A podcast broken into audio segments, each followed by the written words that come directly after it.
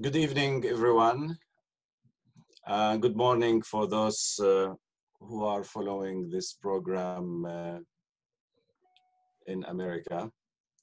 Let's wait just a few seconds for technical issue, then we'll start our uh, event.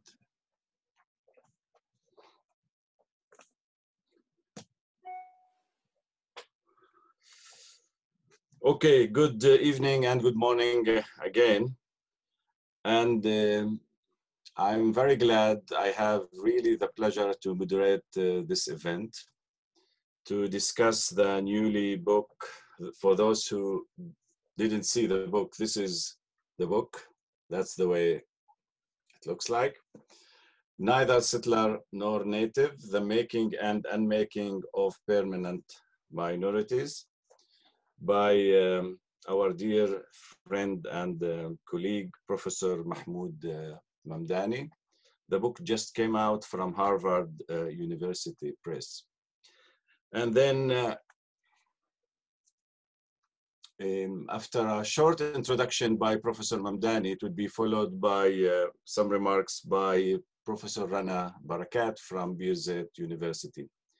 Before we start the event, let me introduce the, our two speakers in short, though I'm sure that most of you know both of them, but let me see just a few words about each of them. Professor Mahmoud Mamdani is Herbert Lehman Professor of Government and Professor of Anthropology and Middle Eastern Studies, South Asian and African Studies at Columbia University and the Director of the Makerere Institute of Social Research in Kampala. He is the author of Citizen and Subject, When Victims Become Killers and Good Muslims, Bad Muslim.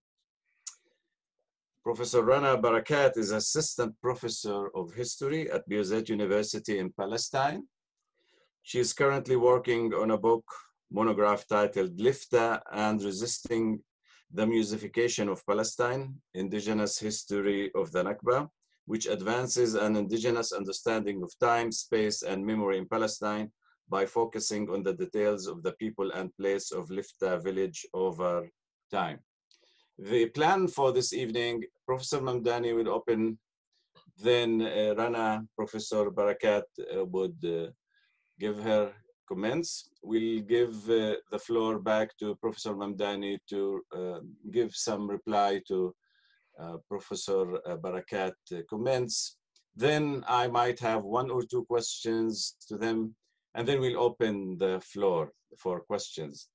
Now, please send your questions in the Q&A. Given the fact that we are having uh, so many participants, we cannot open it completely to open discussion. We will take the questions through the um, Q&A as you see in the bottom of the screen for those who are not um, used to work with, uh, with Zoom. So please, Professor Mamdani, your introduction. Thank you very much, Raif. Um, excuse me if I address you by first name. That's sort of the convention, more or less, in the American Academy, and it's become a habit with me. Um, I, I thank the uh, the Institute for uh, this invitation to present a, a, Zoom uh, discussion on my book. And I will try and uh, reduce what is a 400 plus pages book into less than 4,000 words. Uh, this is a book about the nation state and about uh, post-colonial modernity. The introduction opens with a history of the two phases of the nation state, non-liberal and liberal. The nation state was born in Iberia in 1492. Its agenda was summed up by a single slogan, one country, one people, one religion. This state project uh, fired relations between majority, set fire to relations between majority and minorities within its boundaries, set in motion processes of ethnic cleansing, specifically of Muslims and Jews. This was followed by a century of religious wars in Europe. This was the first phase, the non liberal phase in the making of the nation state. The liberal solution to religious wars was the Treaty of Westphalia in 1648. Two key components of the modern state were born at Westphalia religious toleration at home and the reciprocal guarantee of sovereignty abroad. The liberal solution was put forward in John Locke's treatise on tolerance. Referring to England, Catholics can be tolerated if they renounce any political support of the Pope or of any power outside England. This is how Locke formulated the key tenet of the liberal theory of the nation state. The liberal notion of the nation state turned majority and minority into permanent political identities. Only the majority has sovereignty. The minority must not participate in sovereignty. The notion of a sovereign majority alongside non sovereign minorities was the original liberal sin. In this book, I explore the export of the notion of different kinds of citizens, sovereign and non sovereign, from the US to South Africa to Nazi Germany, and finally to Israel. At the same time, the book explores the construction of an epistemological project that grounded the political distinction between sovereign and non sovereign subjects in an epistemic and legal distinction.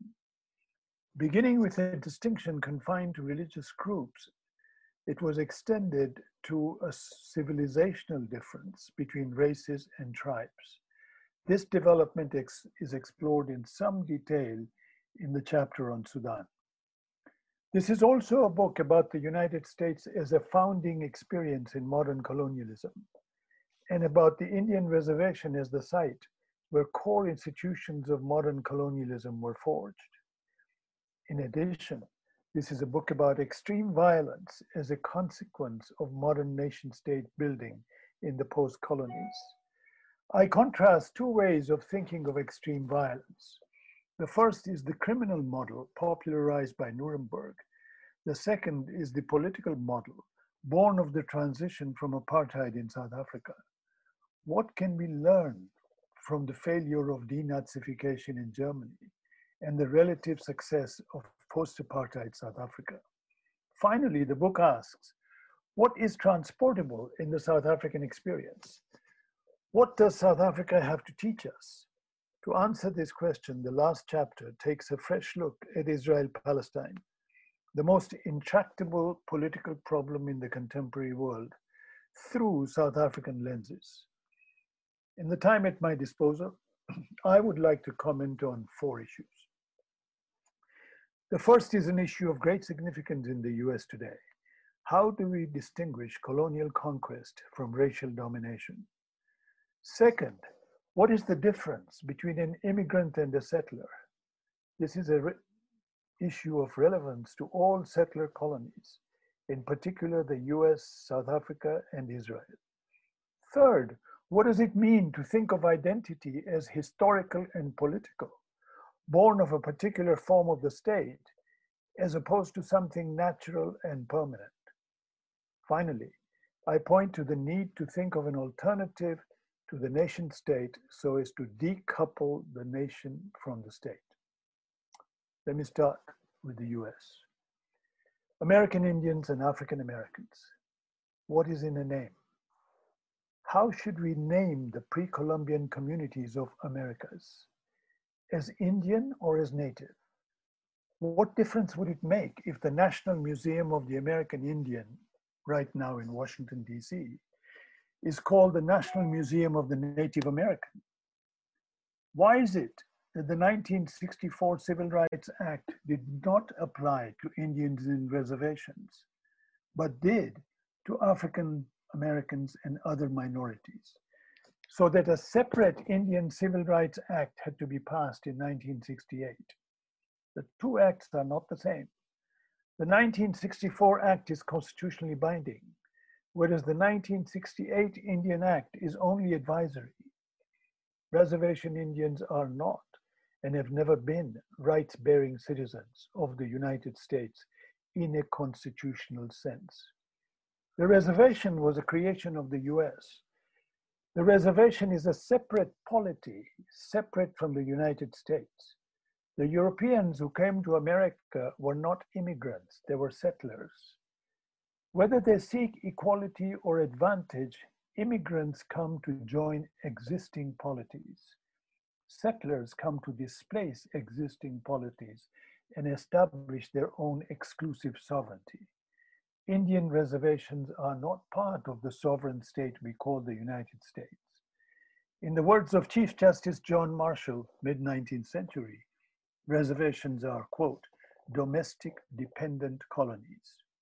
Politically, the term Indian tribal sovereignty masks colonial domination. Reservation Indians are legally wards of Congress. Reservation authorities are overseen by a vast federal bureaucracy known as the Bureau of Indian Affairs. It's no different from the colonial bureaucracy that governed any indirect rule colony in Africa. The Indian reservation was part of a two state solution a sovereign state alongside a non sovereign protectorate. The two state solution was Lincoln's contribution to the second half of the 19th century. It was the answer to the problem what do you do with Indians who had survived the genocide? The two state solution was a permanent solution to the Indian question. America also originated the notion of differentiated citizenship with only some participating in sovereignty. Until 1921, Indians were nationals but not citizens. After that, Indians had to be naturalized as citizens. They had first to be purged as members of Indian polities before they could be naturalized as US citizens. Africans were enslaved individually and then segregated in thousands of plantations. Indians were colonized as a people colonized Indians and African slaves represent two different strategies of domination with radically different consequences. Reservation Indians have a different relationship to the US from that of African Americans. Racial and colonial domination are not the same, even if racial discrimination is common to both. Economically, the American Indian symbolized stolen land, the African slave embodied stolen labor. Politically, Indians were governed in a protectorate as part of a two state solution. African slaves were racially segregated within a one state polity and governed in separate plantations. The two state solution was born in America. It was then exported to Germany. Whereas Hitler wanted to extinguish all minorities in Germany, post-Holocaust Germany looked for a two-state solution. Instead of reintegrating Jews into Germany, it supported a state exclusively for Jews. The Israelis then pushed for their own two-state solution, starting with the Nakba and now a continuing Nakba. It is worth noting that South Africa is the only place where apartheid failed to press home a two-state solution. The one state solution has provided a more suitable political frame for the development of the struggle against Jim Crow and racial domination, as it did in South Africa also. A multi state solution, as in the Indian case, fragmented and isolated the colonized. It is what the South Africans called Bantustans. Even if it has proceeded by fits and starts, and sometimes even receded, the one state framework has made possible the development of alliances. The two state solution explained the continued isolation and colonial subjugation of the reservation Indian. South Africa. South African settlers attained state independence in 1910. Over the next few years, settlers studied how Indians were governed in North America. Excuse me. Three key elements of the American model were imported to South Africa homeland, traditional authority, and customary law. Every tribe must be territorially contained in a homeland. Every homeland must be administered by a homeland authority, sanctioned as trans-historical and traditional, and thus not subject to being elected. This traditional authority must enforce the customary law on the homeland also transhistorical and thus changing, with one proviso that custom be excised of all practices or notions that settlers considered repugnant to civilization. South Africa was not the only one that learned from the US. So did Germany and Hitler. Hitler too learned that genocide is doable and therefore thinkable, and that it was possible to legislate a hierarchy of citizens, some first class, others second and third class, as with African Americans, Indian citizens after 1921, and then Puerto Ricans. Hitler appointed a committee of lawyers to study American citizenship laws as preparation to draft Nuremberg laws for Jews. This learning process has been documented in detail by James Q. Whitman of Yale in his book, Hitler's American Model. Nazism was a striving for a purified nation state, one that would cleanse the nation of all minorities in non liberal fashion, not just distinguish a sovereign majority from non sovereign minorities. Denazification failed because Nuremberg shut its eyes to the political project that had inspired and propelled Nazism. There was an American debate on Nazism after the Second World War. Was Germany liberated or occupied? Was Nazism a state project or a social project? Who should be held responsible for Nazism? The nation or the state? Nazi leaders or German people? The American consensus was that responsibility for Nazism lay with the German people. At Nuremberg and after, millions were considered criminally culpable. Yet Nazism was never probed as a political project. A similar debate unfolded in Germany, particularly among German left intellectuals, the most prom prominent being Franz Neumann and Herbert Marcuse. Their answer Nazism was a nation state project a project of both the Nazi state and the folk nation to eradicate the state territory of national minorities like Jews and Roma. Nazism was above all a political project. Their conclusion was that to succeed, denazification would have to be a joint project of allies and anti fascist Germans. But Americans were unwilling to do so. The Soviets were, though only temporarily, and not after the Berlin Uprising. I come to Israel. Are Jewish people in Israel settlers or immigrants? The Jewish population of Mandate Palestine belonged to three groups natives, immigrants, and settlers. The last being the group that wanted to establish an exclusive state. Palestinians inside Israel cannot participate in sovereignty. They have rights, even political rights, including the right to vote, but they cannot participate in power. Israel is a Jewish state. There is in Israel Palestine an ongoing debate on the merits of a one state versus a two state solution. It calls on us to think through the difference between colonial and racial subjugation, even where racism plagues both. In American terms, it is the alternative represented by the African slave and the colonized Indian. For a third alternative, we have to look at the South African transition from apartheid. I trace the turning point in anti apartheid politics in South Africa to the 1970s. Anti apartheid politics before 1970s reproduced the racialized architecture of apartheid. Each racial group organized separately, as defined by apartheid power Africans as ANC, Indians as Natal Indian Congress, coloreds as Colored People's Congress, and whites as Congress of Democrats. The apartheid mindset was broken only in the 1970s. The key initiative came from the student movement, starting when, with black students, led by Biko, when black students left the liberal white student organization, formed their own separate body, and went on to organize township dwellers, starting with Soweto. Left in the wilderness, radical white students turned to organizing hostel workers on the fringes of townships. Out of this experience was born an epistemological awakening that white and black are political identities and that political identity is historical, not natural. Black, said Biko, is not a color. If you're oppressed, you're black. This was also the turning point in the Afrikaner journey. From being junior partners of British colonialism to becoming a part of the anti-apartheid coalition. Born in the 70s and 80s, the South African moment signified three epistemological shifts. It went from mobilizing opposition to apartheid to championing an alternative to apartheid, from calling for a state of the majority, the national majority, the black majority, to championing a state of all the oppressed.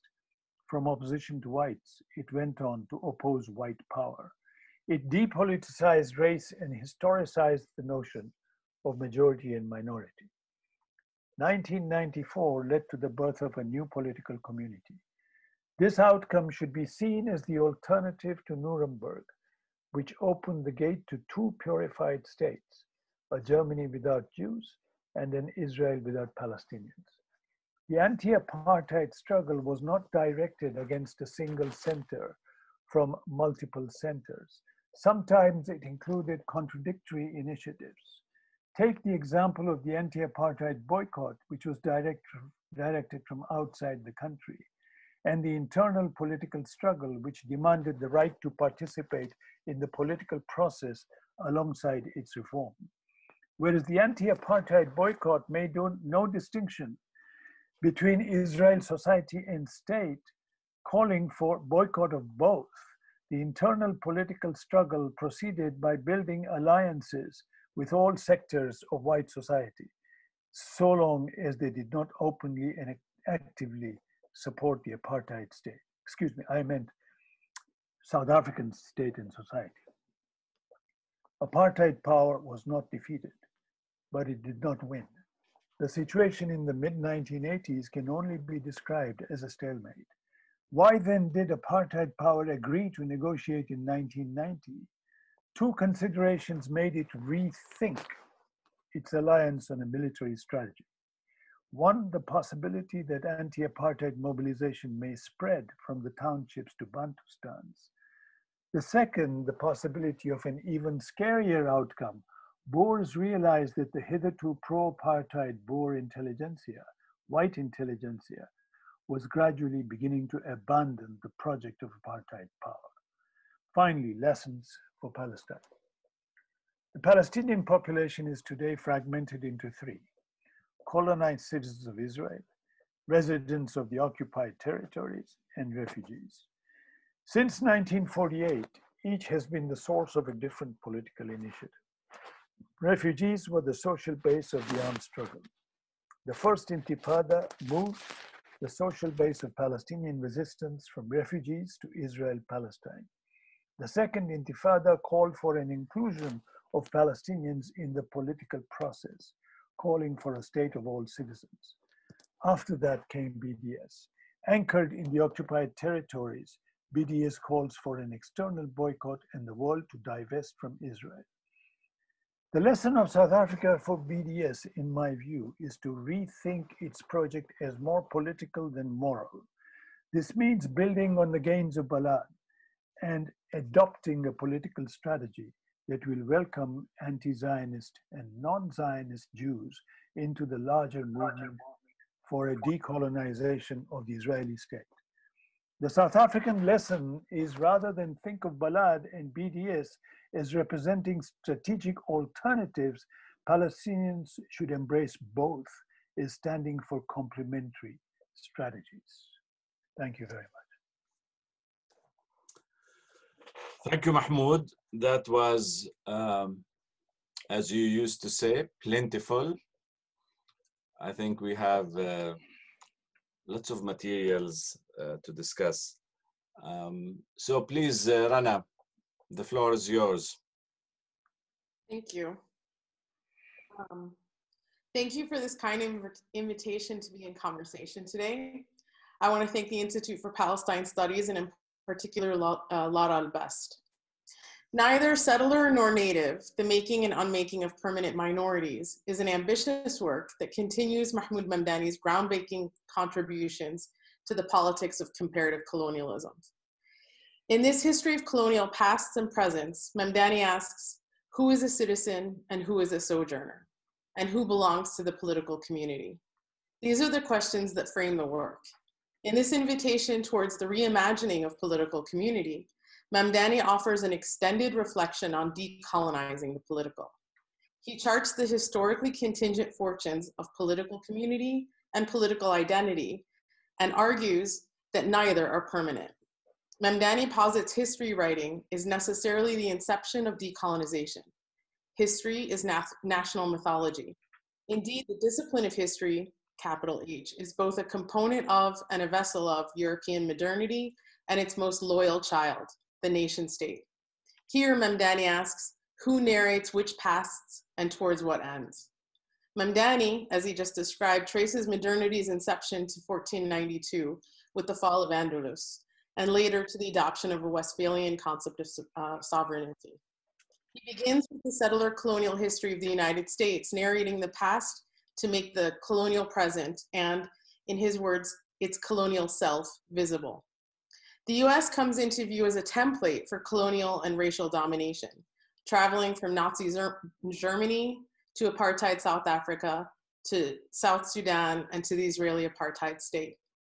One key te technology of this US model was the reservation, a crucial site of settler power. He explains, quote, the reservation system was supposed to be the civilizing institution that rendered Indians fit for citizenship, away on the road to one state, which became the two-state solution.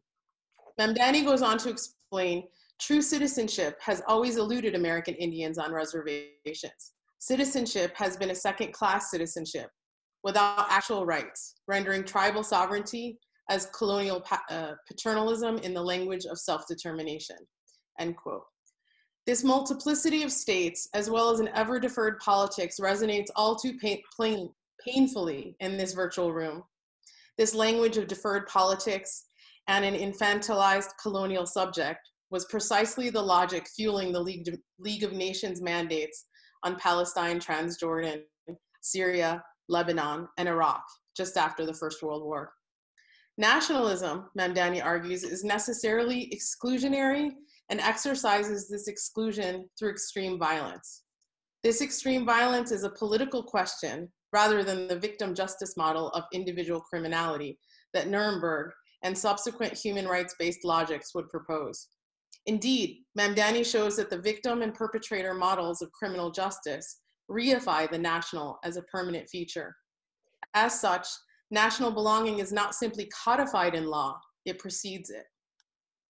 Mamdani suggests that Indian societies, his words, were formed by their resistance to and embrace of colonialism. Likewise, he questions how post-colonial nationalisms and Palestinian nationalism under the strain of ongoing colonialism replicate the separation and, and exclusion the nation state necessitates. Perhaps in this entanglement, it is this entanglement that can lead us to Mamdani's most invigorating provocation. Another quote, the settler and the native are joined. Neither can exist in isolation, end quote. He draws on three phases of South African anti-apartheid movement to come to this conclusion. It was not the professional revolutionaries, he argues, who brought apartheid to its knees. Instead, it was instead the Stephen Biko's Black consciousness movement and subsequent uprisings, such as the now canonical Soweto revolt, labor strikes, and student movement. Apartheid became ungovernable when resistance divorced itself from modes of native control, and when, in Biko's vision, the resistance of the oppressed and dispossessed confronted the tyranny of the apartheid state, as well as the political categories that state imposed.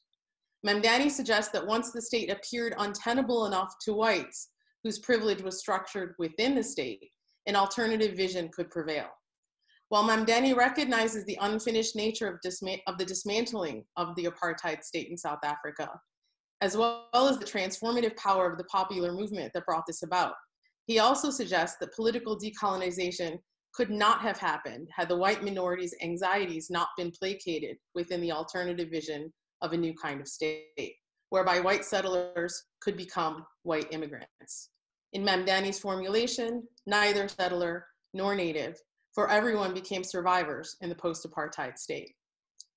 Perhaps tonight, in this particular grouping of people, what will inspire us the most is Mamdani's reading of Zionism. Mamdani explains the dual phenomenon of Zionization and Judaization in the making of the settler state, and settler society. Zioniz Zionization, as he explains it, made the nation a legal and social endeavor, and Judaization made the society, whereby non Jews must be expunged and non-conformist Jews were made to conform into a singular white Ashkenazi identity of Jewishness. In other words, the modern imagination of a Jewish people. Drawing on the South African moment and in, and in anticipation for the Palestine moment, Mamdani distinguishes between settlers and immigrants to chart a future of the de-Zionization of Israel. Immigrants are, as Mamdani just described, unarmed, in search for a homeland and not a state, and this homeland can be shared. Settlers, on the other hand, have weapons and a militarized national agenda and cannot conceive of a homeland without a nation state. To bring about a transformation from settler to immigrant requires an epistemic revolution. This revolution, in his words, quote, would involve the depoliticization of Jewish and Palestinian identity, so that Israel may be a rights protecting democracy rather than a servant of a permanent national majority, end quote. Because in Zionist mythology, the settlers imagined themselves as returning natives, they rendered the Palestinians, when they saw them, as squatters, excuse me, squatters, temporary occupants subject to displacement because the land is not rightfully theirs. As such, ethnic cleansing and apartheid were and remain foundational features of the Israeli state and Israeli society. Because of this return myth, the Jewish state established sovereignty over the land they neither possessed nor occupied. This has been referred to by some as the particularity or exceptionality of settler colonialism in Palestine. That is, Zionism differs from other cases of settler colonial invasion because embedded in the mythology, not the making of a people, but rather the resurrection of one. The colonial self, to use Mamdani's concept, is in this claim a biblically sanctioned one, thereby not ignoring, but rather negating itself as colonial. Depoliticization of Zionism as a Jewish identity that finally undoes this mythology will logically recognize that the people of the land are and have been Palestinians. That this will require an epistemic revolution for Zionists is not in doubt. But does the same hold for Palestinians and Palestinian identity? Put more precisely, people of the land are not in need of any and not are not in need of mythology the likes of this. So what does putting them in juxtaposition in this way actually do? With this, let me conclude with some questions that this inspiring work poses. One, while the national component of the nation state's dismantlement is clear throughout this book, where does the state fit into this vision of decolonization? Can the state defect from its settler character and the structural inequalities of capitalism? And how do we envision the dismantlement of its hierarchical, economic, and institutionalized power? After all, we know that participatory democracy is not necessarily representational democracy. Given how citizenship has, has been manipulated and employed to further settler racism, and given the current state of liberal iterations of equality falling short of any kind of accountability or justice, can citizenship actually dismantle the state? Two, must historical narratives and storytelling remain confined to a state-based political imagination of community? And can the category of survivor work as a post-nation, given the history and ongoing presence of indigenous peoples? Leanne Simpson carefully reveals narrative forms as central to indigenous survival and resurgence. She describes a political community that transcends the politics of recognition a politics that fuels settler colonial power in liberal democracies.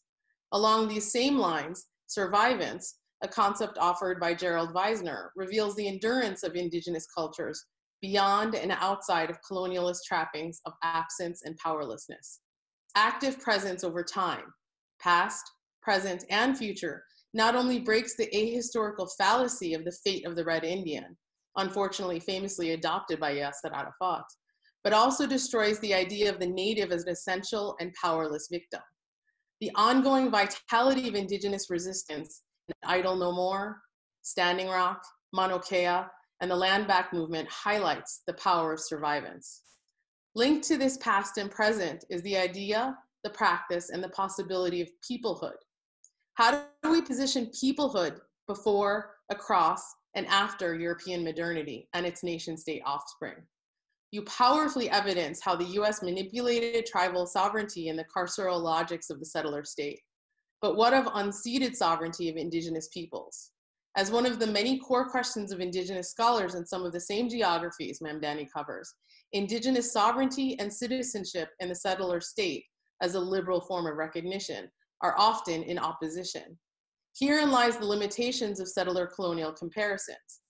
Settler colonialism as, as elimination is not the case in all of the geographies Mamdani covers. Settlers in South Africa did not work to erase people in the same way settlers in North America or Israel, or Israel have. How can a comparative analysis account for this?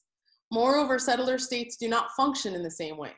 Federal recognition in the US is distinctly different than Canada, for example, and both are very different than Israeli politics of non-recognition. How can a generative comparative analysis work through and with, the, and with these differences? This is an opportunity for me to ask about Palestinian consciousness in light of what we've learned of the concept of survivance. I want to pose two internal questions here. One, how can a continuous history rather than, rather than one divided into phases, as Mamdani relates and many historians follow. Change the way we think about the past and the future and our political imagined community. That is, rather than historicizing an outside and inside of Palestine since 1948, focusing on outside in a revolutionary phase in the 70s and inside after the first intifada in 1987. What happens when we see the actual continuities of Palestinians that also existed throughout this time period.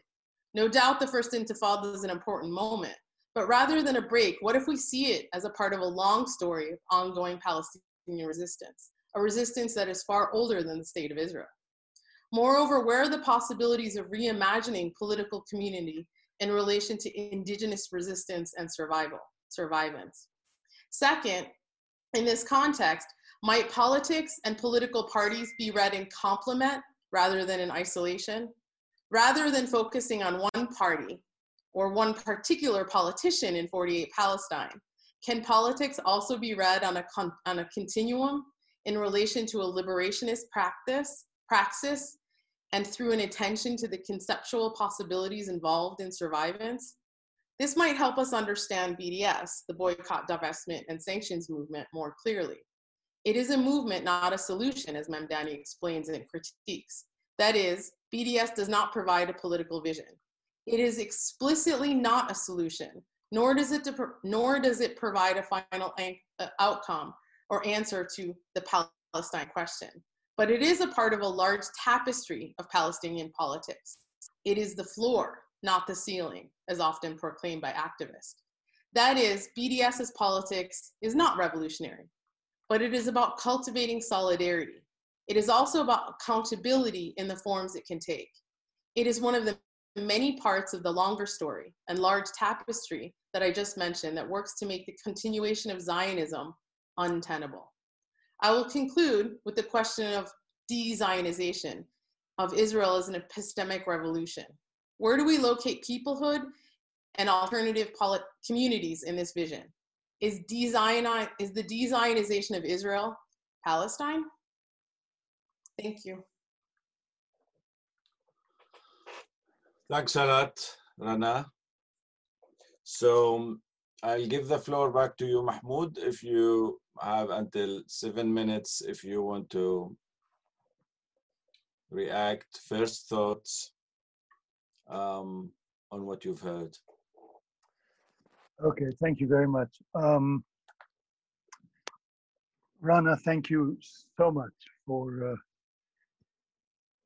very considered response, a very serious reading of the text. Um, and uh, as Raif has just said, uh, mine will be a very preliminary response, uh, a response which will not try and be comprehensive in terms of all the issues you've raised, but take some of what I think are key issues um, in your in your presentation. Um,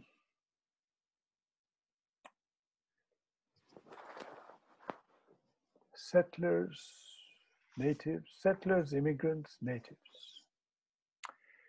Uh, what does it mean to depoliticize? Zionist and Palestinian identity? Uh, Zionism is different uh, because it's not about the making of a people. It's different from South Africa. It's different from America. It's not about the making of a people, but it's about the resurrection of some. If I was going to look for a historically more poignant uh, comparison to the Zionist project, uh, I would look at the African American project.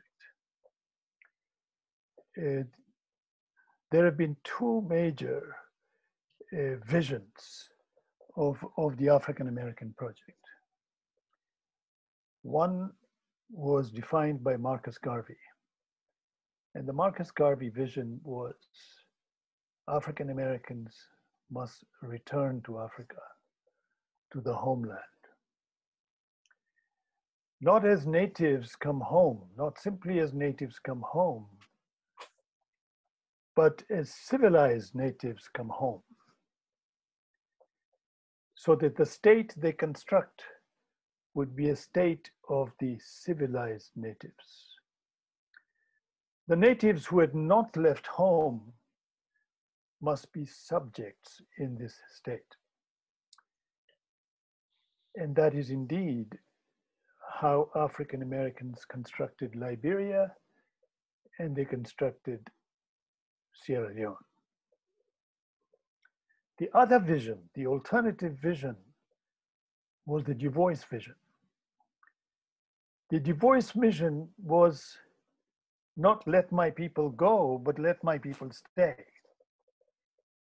The African American future is right where they are, in America. And the project must be to build a different, a new, a reimagined citizenship within the US, which would transform not only the position of the African Americans, but the position of all residents within the US, and eventually the very nature of America as a state. Well, uh, history has shown the results because both visions were implemented at different times. Ultimately, African Americans recoiled from the Garveyite vision, and Africans resisted it. The Du Bois vision prevailed. In the divisions which came later on, uh, Malcolm X, Martin Luther King, uh, there was no attempt to resurrect uh, the Garvey back to Africa as a, as a, as a vision. So maybe when we think of uh, Zionist claims that these are natives returning home, and we want to problematize these claims, and we want to think of uh, different kinds of futures it can lead to. We should be thinking of the African American project, the Garveyite project, to, to return to Africa. Now, second question which I find uh, compelling and very interesting is uh, what does it mean uh, to, to, to think of settler and native as kind of joined at the hip. Uh, that either they remain together or they are they cease to exist uh, as this as this unity. Um, for for Zionists to depoliticize themselves uh, would be to cease to exist as Zionists. But for Palestinians to depoliticize and I will I will come back to this question. Really depoliticize. Uh, what does it mean? Do Palestinians have to cease to exist? Um, now I am I am talking when I talk of depoliticization. Uh, I don't mean moving away from politics. I really mean moving to a different kind of politics. I mean depoliticizing cultural identities. I mean separating culture from territory because the politicization of culture is linking culture to territory. And here, of course, I'm referring to very much to the whole question of relationship between ethnicity and tribalism in the in the African context. But what it what would it mean for Palestinians? Would Palestinians cease to exist? No, of course not. But I think the understanding of who is a Palestinian would change. If the nature of the state in historic Palestine it becomes different. If it is, is if it is a state which is predicated, uh, which is which is inclusive enough, um, so that so that Israel Israel is Jews seeking a homeland uh, could become members of that state, citizens of that state, uh, but not have an exclusive state of their own then the definition of a Palestinian, assuming that state would still be called Palestine, it may be called something else, the definition of a Palestinian would have to change. Um, and yet, I mean the political definition of a Palestinian. Uh, without without obliterating the identity of those who have historically been Palestinians and who have resisted as Palestinians. Um, the need for a continuous history of, of resistance, um, a long history of ongoing resistance. Uh, I think this is this is an absolute necessity. Uh, I, I, I may, for analytical purposes, look at uh, different phases, but I do so uh, not to claim a, a sort of a each phase to be independent on its own, but to show the kind of historical shifts that have taken place in the nature of resistance, without in any way claiming that there is no elements of continuity between them.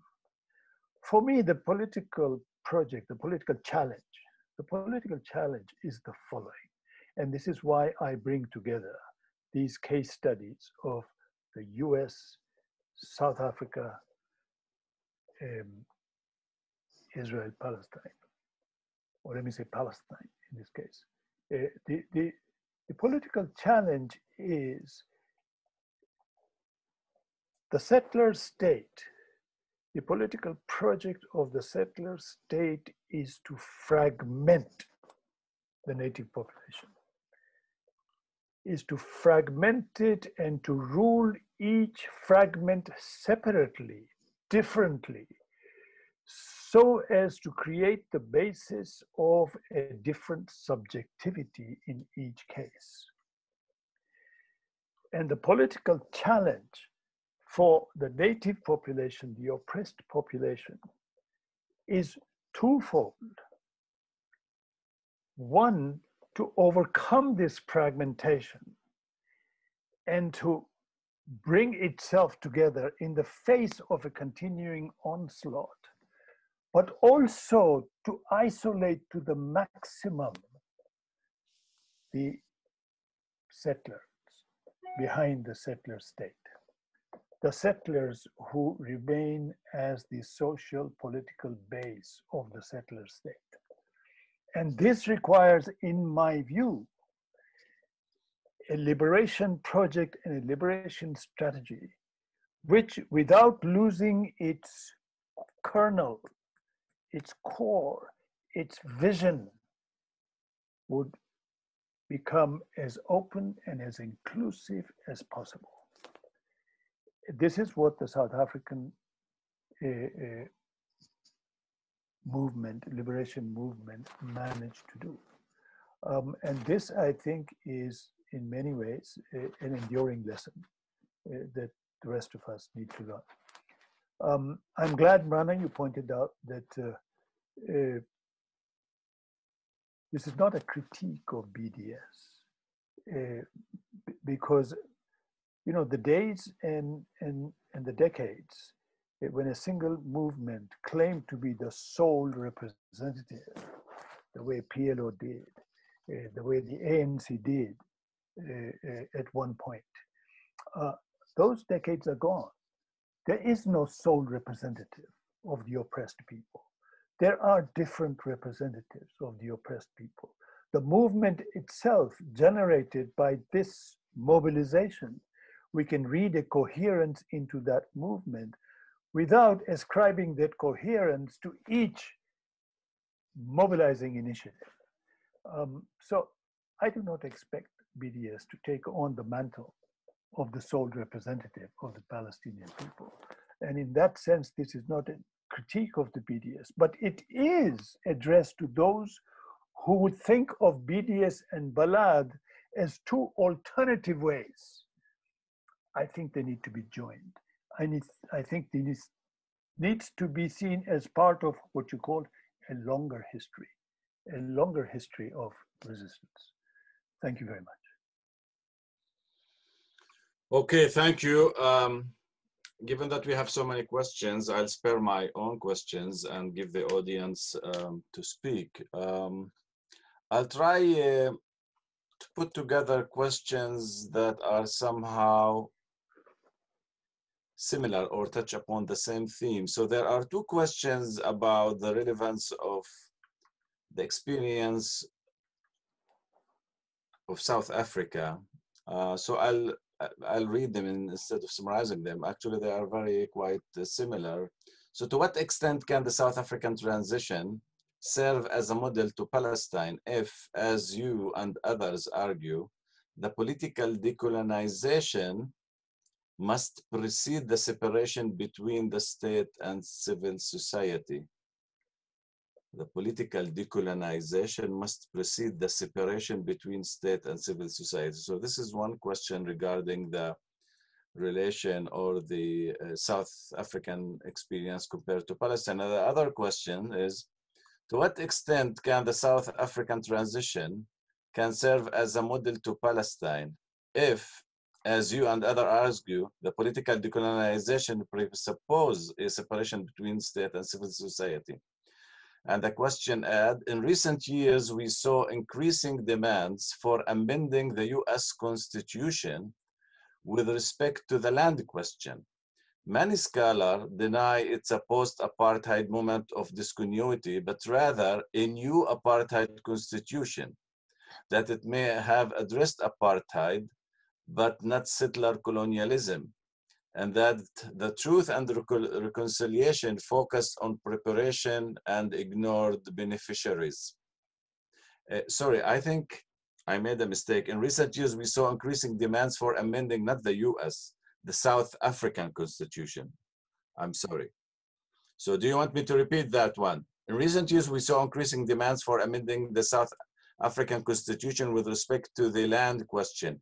Many scholars deny that it is a post-apartheid moment of discontinuity, but rather a new apartheid constitution, that it may have addressed apartheid, but not settler colonialism, and that the truth the reconciliation falls on perpetrators and ignored beneficiaries. So let's take these two and then we'll continue. We have many others. Uh, given, let me give you time estimate. We, we have about 40 minutes and we have lots of questions. So if if you can give each bunch of two questions something around five six minutes, uh, that that would be fine. We should be fine. Thank you. Thank you very much. Um, in South Africa, uh, there were two different uh, political responses um, to the uh, extreme violence of apartheid. One was the TRC.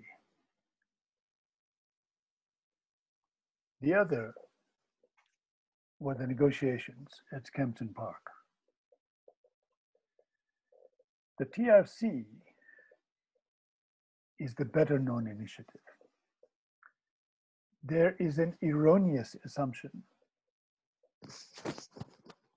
very widespread, that the South African model is the result of what was gained through TRC.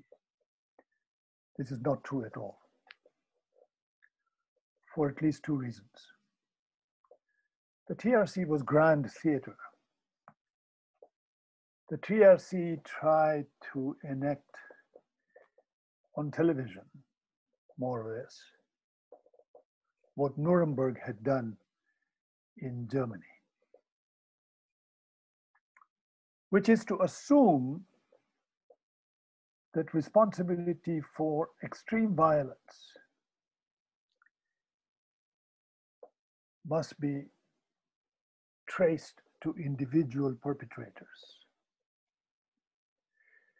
I don't know how you trace responsibility for an entire set of laws which define the majority of society in racial terms, disenfranchise it, impose restrictions of movement, residence, work, etc. So once you just want to look for perpetrators, you're only looking for the most obvious and superficial violence. You're not looking for violence against those decolonized as a whole. You're going to ignore state violence and ascribe state violence to individual functionaries of the state because in the language of crime, the state cannot commit crime. Crime is against the state. But most importantly, you're going to ignore the political project of the state, which is what the TRC did. The second initiative, and the TRC was established much later. What came before the TRC was really the first initiative, is the talks at Kempton Park. The talks at Kempton Park focused on the political project. The talks at Kempton Park brought together the power we know as apartheid and its opposition. All, all the movements, all the movements that, that, were, that, were, that, that fought that were involved in the anti-apartheid struggle to one extent or another. And Kempton Park was basically about not individual perpetrators, but it was about issues. It was bringing together organizations, each of which claimed to have constituencies. Instead of looking at individuals, it was the negotiation between constituencies. And it redefined the political project and the political community we know as South Africa.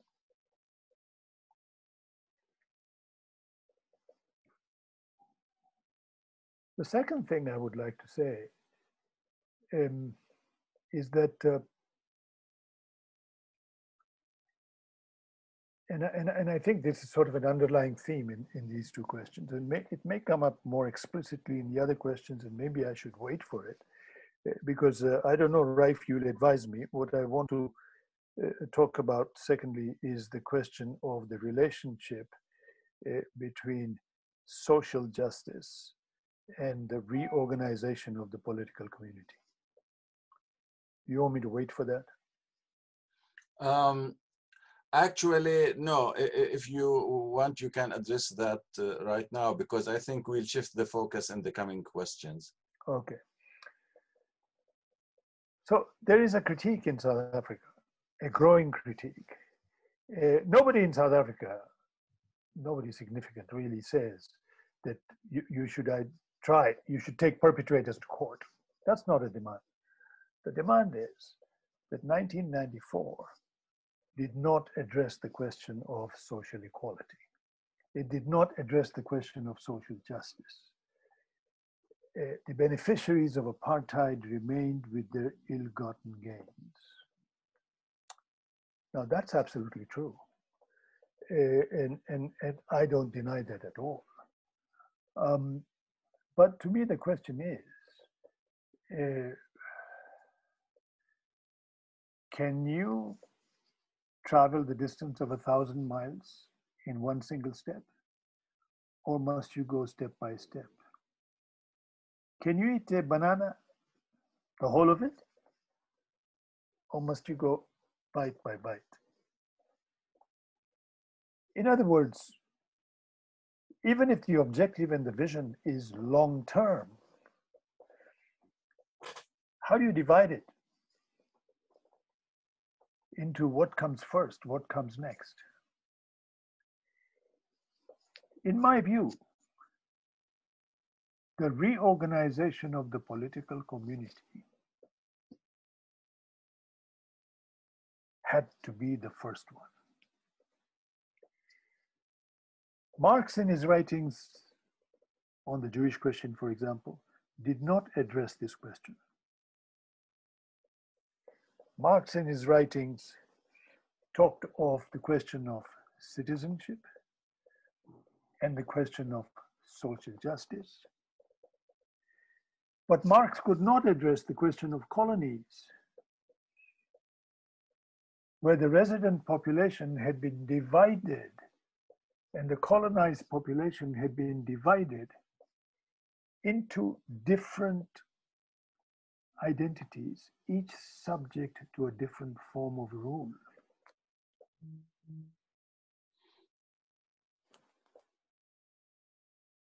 If you placed the struggle for social equality, the struggle for social justice before the struggle for rethinking the political community, the chances are that you would have a racial war in South Africa. The chances are that the war against the beneficiaries of apartheid would turn into a war against whites. Chances are, instead of being able to differentiate between petty beneficiaries and big beneficiaries between what South African historians have always distinguished between petty apartheid and grand apartheid, you would end up lumping both of them together. And chances are that you would create a civil war and a war where the terms, where the where the, where the, where the, where the preconditions for success would be far more difficult than a struggle where the objective is far more modest, but would strengthen you in the struggle for social justice. That's what I have to say. Thank you. Okay, we have two questions now um, about how to use the colonial, how to distinguish um, so one question is the following, uh, that you made that distinction between colonial conquest and racial domination. That means that we should understand US domination as racial and not colonial, speaking in relation to the African American.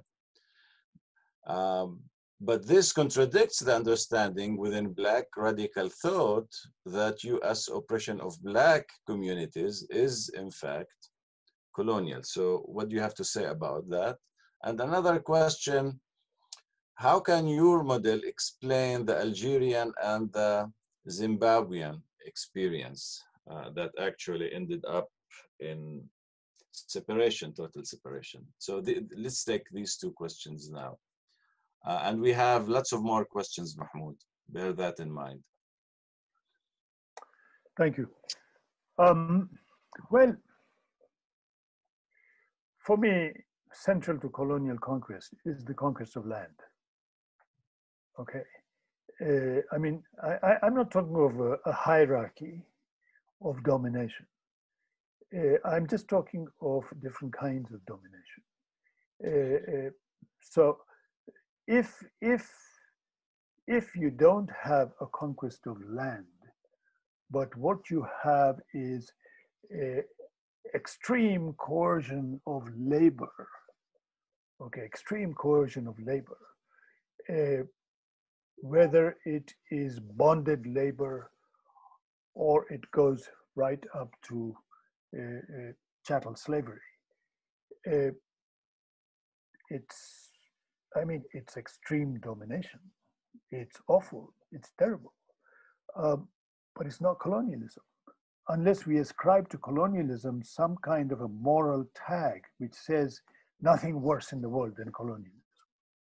Okay. Um, the African American uh, in the 19th century, uh, uh, I mean, and even in the even in the 20th, century, mid 20th century, and uh, after after the sort of first alongside the Garvey, Garveyite, but then following the Garveyite movement, there were African Americans who demanded national self-determination. They demanded that an African American state be erected in some part of the US, and they tried to define an area where African Americans were a majority. Um, but that's, I mean, in my opinion, that would have been a non-solution. It would have it would have created the same problem of of creating another set of minorities. Um, the Algerian and the Zimbabwean models, I think the Algerian model is probably the more interesting one and, and, and really represents a contrast to South Africa. Um, when Mandela went to, uh, uh, in 1962, I think Mandela goes to Algiers and he wants support from the Algerians uh, and he gets support from them. Um, and uh, uh, Mandela is thinking of Algeria as a model. Uh, then he returns to South Africa. Then he there's the Rivonia trial, and Mandela is put in jail. And Mandela is in jail for 28 years. And Mandela comes out, and there is some kind of a shift in Mandela's vision and perspective what is that shift and the reasons for that shift? Besides Algeria, the Algerian model has been followed also in uh, uh, Mozambique, uh, in uh, Angola, uh, before Zimbabwe.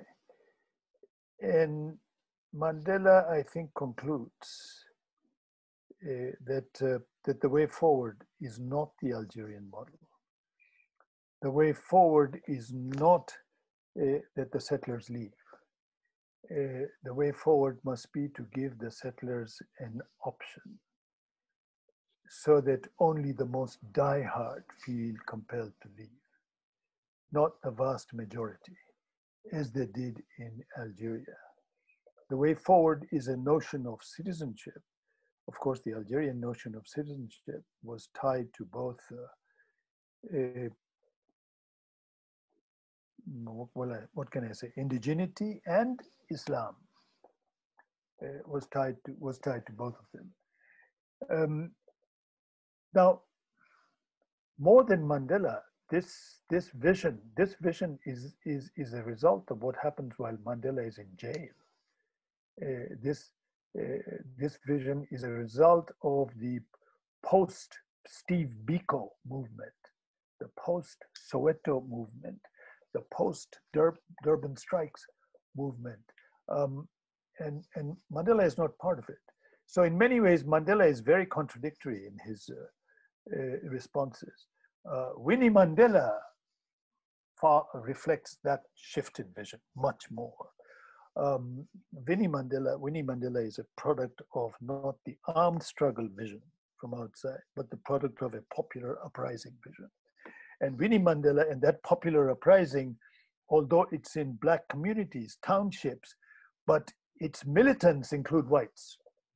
Okay, not many whites. I mean, you know, but maybe 80, 100, and then white organizations which come in support, give moral support. Zimbabwe, well, I think the difference with, between Zimbabwe and South Africa is that in Zimbabwe, the liberation struggle was almost exclusively uh, uh, uh, not joined by, by, by, by white Zimbabweans. Uh, there was no Soweto movement in Zimbabwe. Uh, there was no Biko uh, vision in, in, in Zimbabwe. in Zimbabwe, the movement was shaped and, and, and directed by movements dedicated to armed struggle. Uh, Zimbabwe was a predominantly rural society. Uh, South Africa was not. Um, so different conditions. Uh, but Algeria, I think, is a far more interesting case.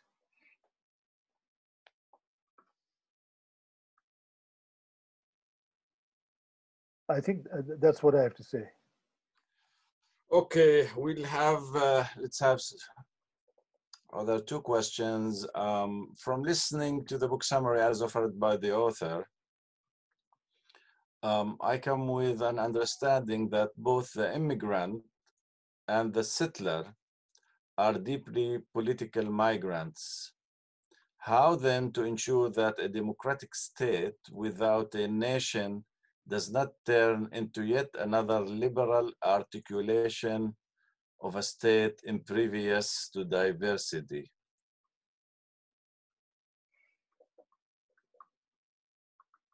Let's take that and um, and then we'll have another two questions.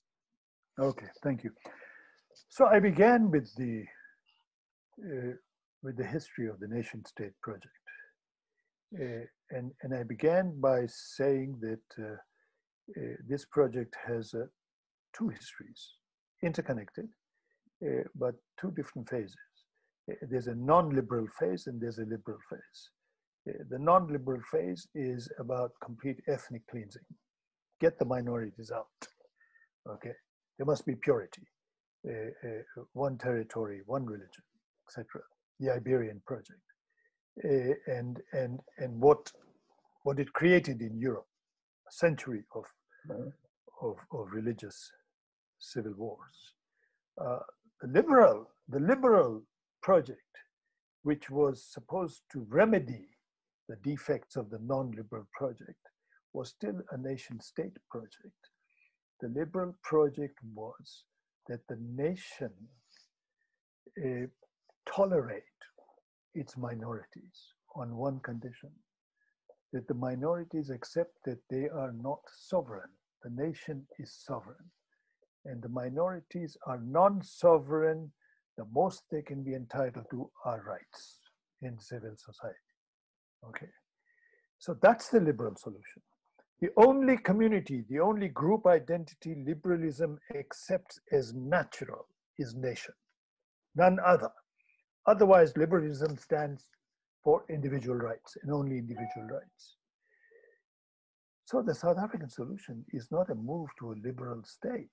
It has certain uh, elements of, of, of, of, of, of liberal legacy, mainly individual rights, but it's not a liberal uh, uh, package, which it, it rejects the notion of a nation state. It rejects the notion of the nation as an ahistorical uh, uh, collective identity.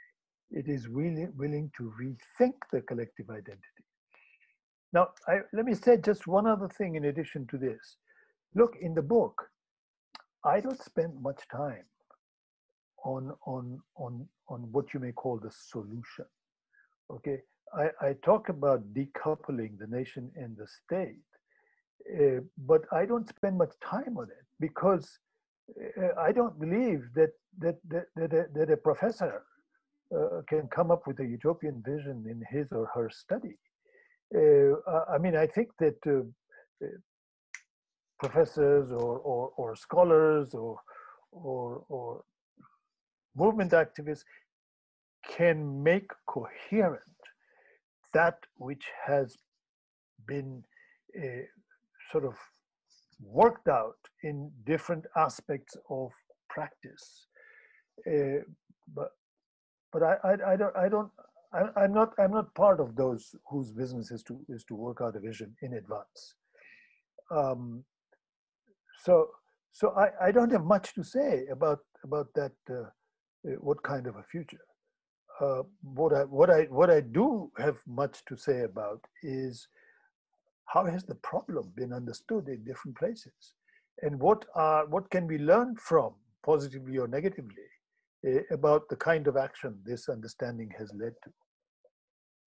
Thank you. Um, we have still plenty of questions. We, we can't take all of them and we have to give some time uh, to Rana to comment, but we have a question about the role of um, religious Muslims or other movement um, and the current critique of secularism, how do they relate, contribute or limit to struggle for decolonization? Where do you, lo uh, locate uh, the role of um, religion or political movement inspired by religion in the process of decolonization?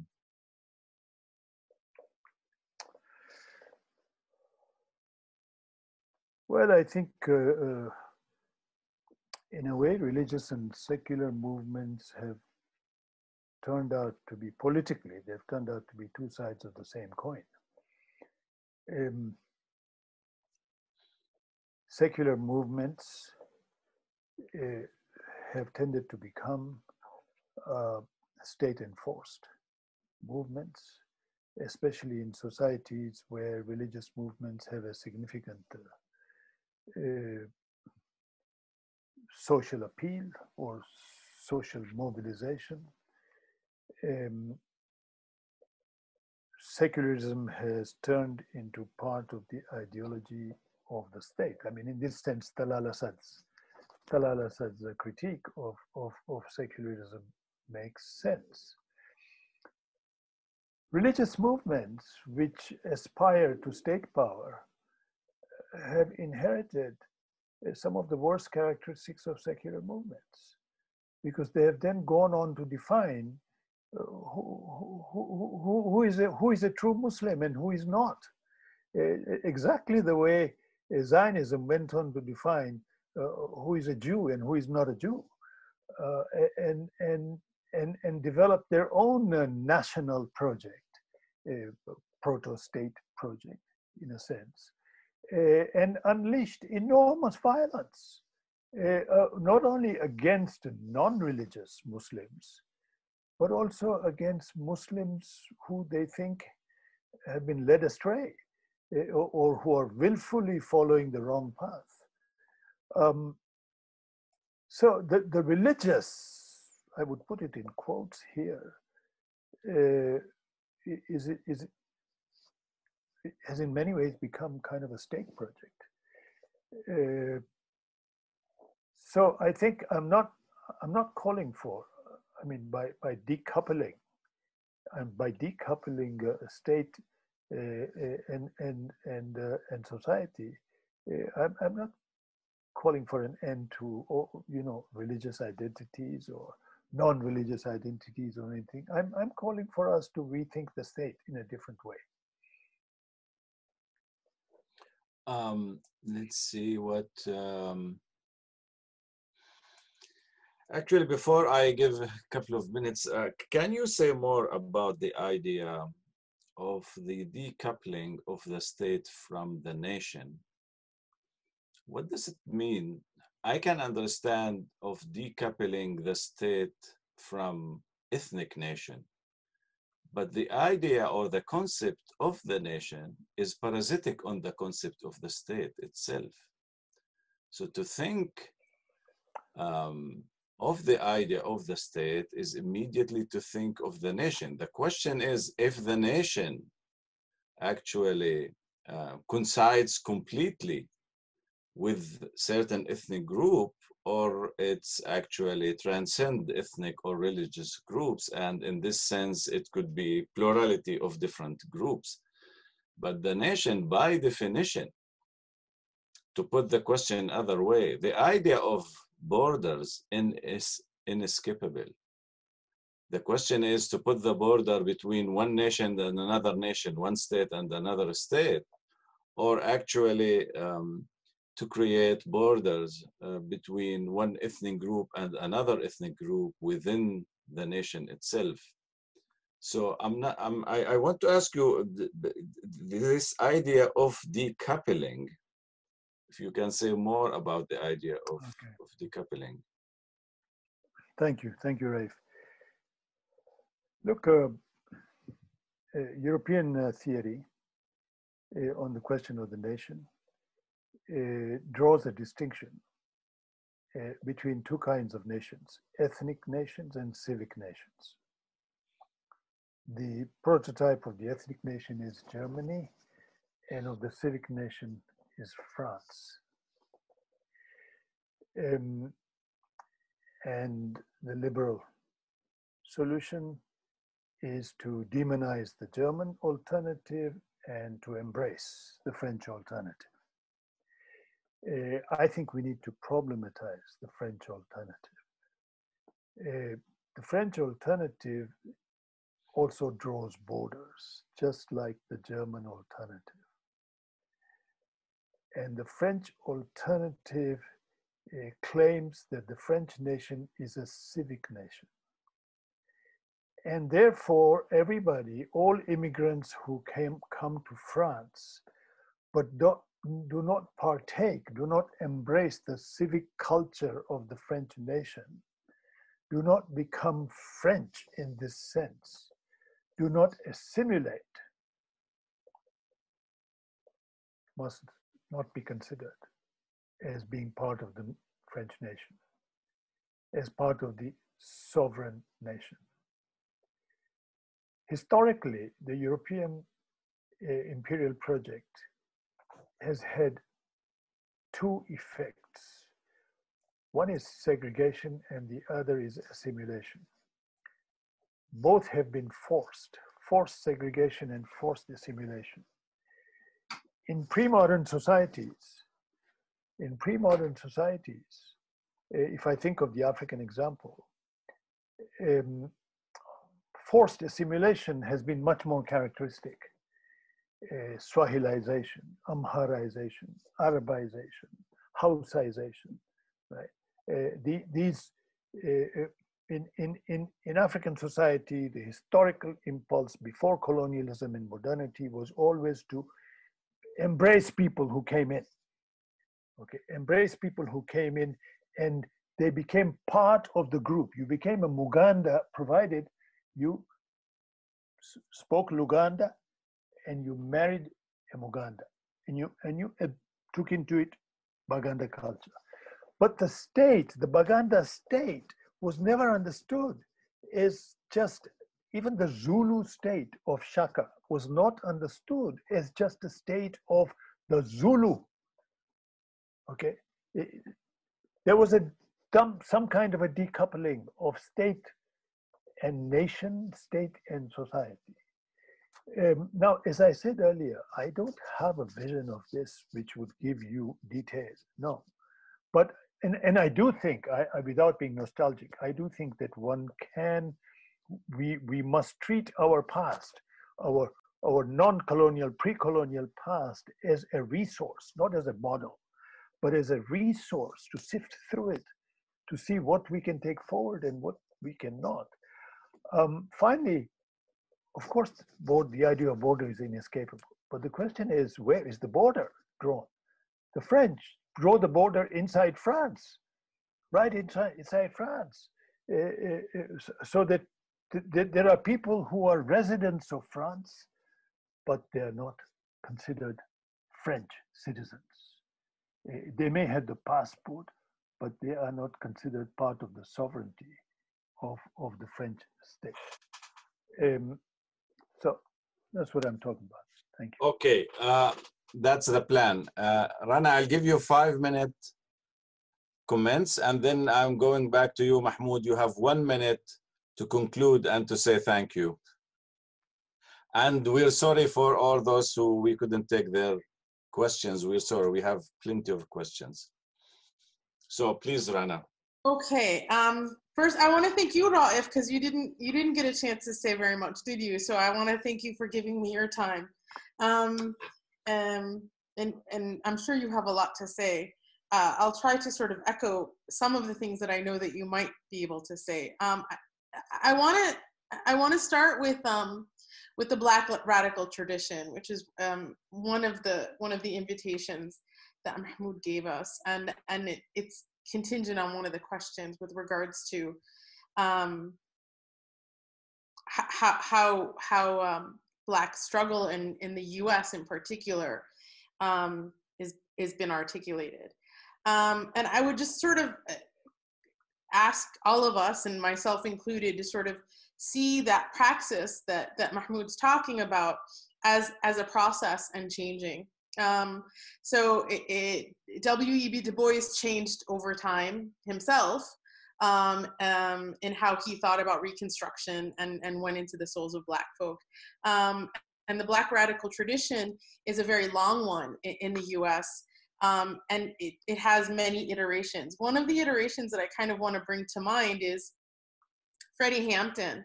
Um, because that's that's part of you know that's a city that I grew up in. It's Chicago, and Freddie Hampton's um, his he was murdered, um, much like Stephen Biko, very young in life. Um, and, and one of the one of the reasons uh, a lot of people think he was murdered is because he worked on the ground to create something called the Rainbow Coalition, um, which still exists in a different kind of iteration. But it was about speaking not the language of oppression, but speaking with oppression. Um, and he managed to, um, through his through his power, through his personality, he managed to to, to bring together um, the young lords, the different one of the most segregated cities in the U.S.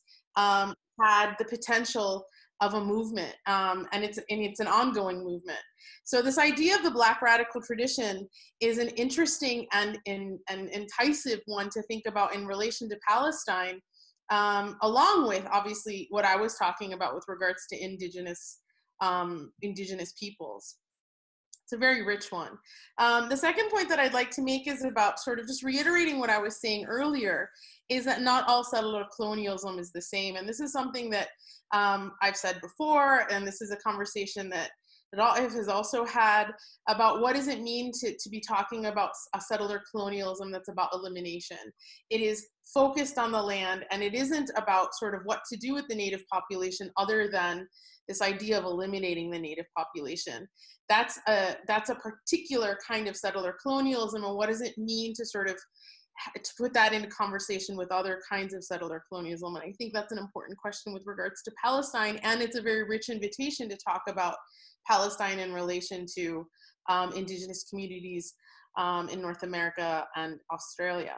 And finally, uh, just with regards to decolonizing the political and, and, and the invitation about a liberation project that might end up politically uh, and, and also culturally um, redefining or working to redefine what it is to mean to be Palestinian. I want to echo what you were just saying. Um, um, and you know this return to the source of cabral is that history does actually invite us to think about things and so one part of the history of the plo is 1968 it's something that has been in a lot of ways um, we've been forced to forget that moment because after 1974 the nation state and a drive towards a nation state became such a phenomenally integral part of what the armed struggle was in the 70s and what and and it, it's resulting in what we have today the malaise of, of 2020. But in 1968, the charter of the PLO did actually articulate a dem- democratic state for all of the people who were on the, eh, that included, that was to include the people who had settled, settlers who were in Palestine. Um, it didn't, it, it didn't get traction, only in the sense that um, it changed uh, pretty quickly w- because of the leadership in the PLO. And by 1974, we see the 10 point plan and this idea of a, a state on a part of Palestine and not the idea of liberating all of historical Palestine. But that that is an instructive moment um, because it, it has been a part of the Palestinian, you know, Palestinian this ongoing resistance and a part of the Palestinian past, but it's also part of the Palestinian present. And that's just one thing that I want to remind myself and everybody about is that you know th- these challenges about what it you know what it means to be Palestinian is also an ongoing um, is also an ongoing and ever changing.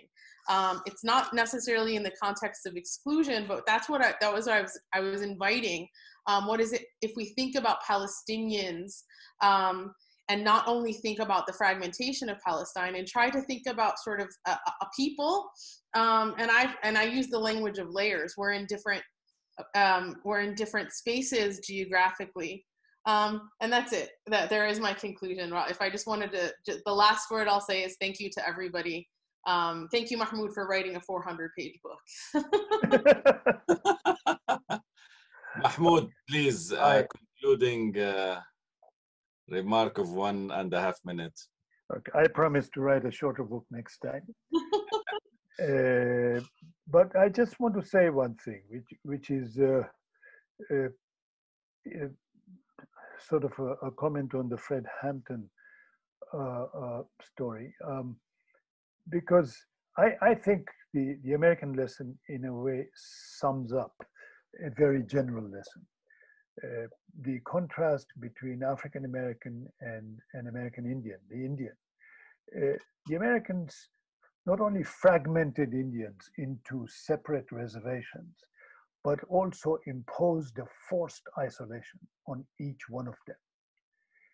Uh, the, the, the advantage, the possibility uh, for the African American, for the African slave, because they were part of a one state solution, was that they had the possibility of building alliances. Okay, and and and part of their internal story was was a contest between whether to build alliances or to go it alone, and and in some ways it was a it, th- those who went wanted to go alone were saying before you can build an alliance you've got to we can understand them as saying you've got to build, marshal your own forces get yourself get your own act together uh, uh, before before you start before you can even hope to shake hands with others. Uh, so in a way, these are not just sort of absolute alternatives. there's a there's a kernel that has to be grasped from each side. But overall, I think the alliance building strategy is critical. There is no future in forced isolation. Thank you very much, Raif. Thank you very much, Rana. Thank you very much, uh, the organizers of this event and those of you who have attended it. I've certainly learned a lot from this exchange. Thanks. Thank you all. Thank you, Mahmood. Thank you, Rana. Thank you, um, IPS, and uh, hopefully we'll meet uh, again in some future event. So good night, everybody. See you later. Thank you.